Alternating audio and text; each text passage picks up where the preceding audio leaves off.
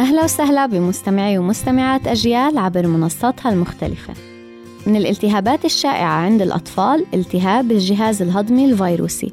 أعراضه بتختلف من طفل لطفل ممكن تكون إسهال، استفراغ، ألم في البطن، ارتفاع بدرجة الحرارة وبتنتقل عادة عن طريق لمس الطفل لأي سطح ملوث بهذا الفيروس. نلجأ للطبيب إذا كان الإسهال شديد إذا كان الاستفراغ بعد كل شيء بيشربه الطفل إذا كان الطفل رافض تماما إنه يشرب إذا كان في درجة حرارة عالية عند الطفل أو إذا لاحظنا وجود دم بالخروج أو إذا كانت الحالة العامة للطفل سيئة.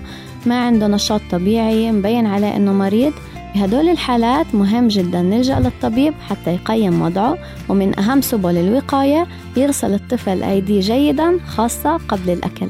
استنوني بحلقة جديدة من طفلي وأنا حتى نحكي عن أمور بتتعلق بصحة الطفل.